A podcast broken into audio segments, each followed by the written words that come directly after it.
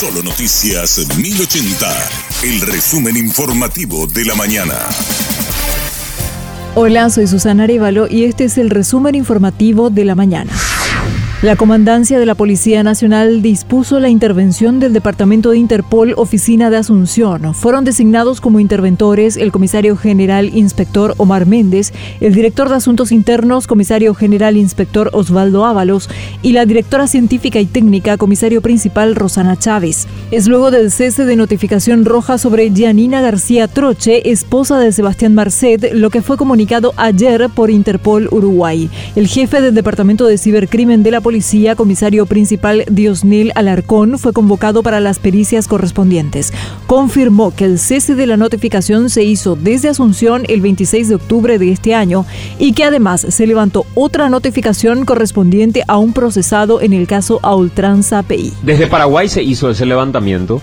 Sí, la, la noticia que nosotros estamos teniendo eh, es efectivamente se usó un usuario con privilegio para eh, hacer el cese de esa notificación y lo que nosotros estamos haciendo ahora Santiago es eh, determinar primero quién es ese usuario, a qué está asignado ese usuario, qué fecha lo hizo, desde qué dispositivo lo hizo. Por eso es que acá hay un responsable comprometido con la delincuencia y eso nosotros vamos a tener que, o sea que lo que estamos haciendo es identificar esa a esa persona. Ahora, si no encontramos de repente, porque podemos también encontrar dentro del sistema, podemos decir, ah, no se hizo esto, el acceso fue remoto, acá se comprometió el sistema. Entonces todo eso también estamos, estamos viendo. Nuestra investigación, Santiago, es llegar al responsable de quién eh, hizo ese el cese de, esa notificación. Tenemos nosotros identificado quiénes tienen ese privilegio, por supuesto nuestra primera investigación va a ir en contra de ellos y una vez que nosotros hacemos la auditoría de, gestión de la, de la herramienta que tienen acá, nosotros pues, vamos a saber qué fecha, qué hora se ingresó, desde qué usuario, si fue remoto, si no fue remoto, eso se va a tener. Un agricultor de 71 años fue secuestrado en Misiones. La denuncia fue realizada en la comisaría local por el hijo de la víctima. Según la denuncia, los supuestos captores pidieron 45 millones de guaraníes en concepto de rescate. El suboficial Víctor Caballero indicó que se trata de una familia humilde de recursos muy limitados y que incluso la víctima recibe el subsidio a la tercera edad, por lo que el hecho es muy llamativo. Manifestó que el día de la fecha, siendo las 06 horas aproximadamente, recibió una llamada telefónica por parte de su hermana, quien le comunicó que su padre se había puesto en comunicación con ella, solicitándole la suma de 45 millones de guaraníes en concepto de un rescate a su persona. Este señor supuestamente secuestrado había recogido a un indigente aproximadamente hace cuatro días atrás y el día de la fecha se disponía a llevarle hasta una parada de ómnibus para que este señor vuelva a su ciudad natal que sería Ciudad del Este, tengo entendido. Se fueron a bordo de, una, de un vehículo de la marca Nissan modelo Supli del año 2001. Desde ahí ya no se tiene más datos del señor después de la llamada de, que solicitó la suma manifestada, ¿verdad?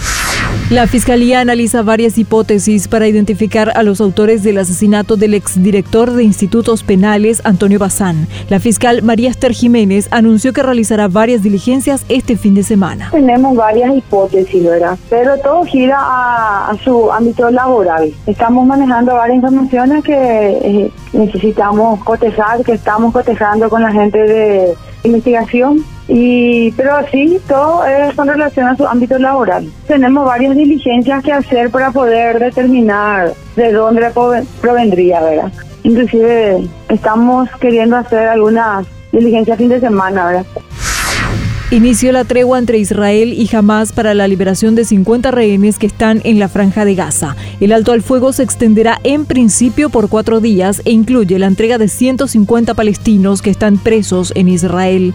Esta tarde deben ser liberados los primeros 13 rehenes según el acuerdo. La tregua podría extenderse más días para permitir el ingreso de ayuda humanitaria.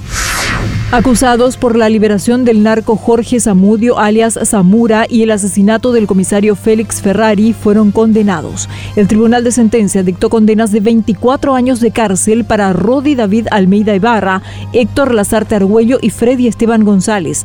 Cristian Collar Saavedra fue condenado a 16 años de pena privativa de libertad, mientras César Almeida y Edgar Espinosa a 4 años y 2 meses. Juan Carlos Irala, Ángel María Cuevas y José María Gómez sentenciados a dos años de pena privativa de libertad con suspensión. Otro procesado, William Urquhart, fue absuelto por duda razonable. Hasta aquí el resumen informativo de la mañana. Que tengas muy buen resto de jornada y un excelente fin de semana. La información del día aquí, en Solo Noticias 1080.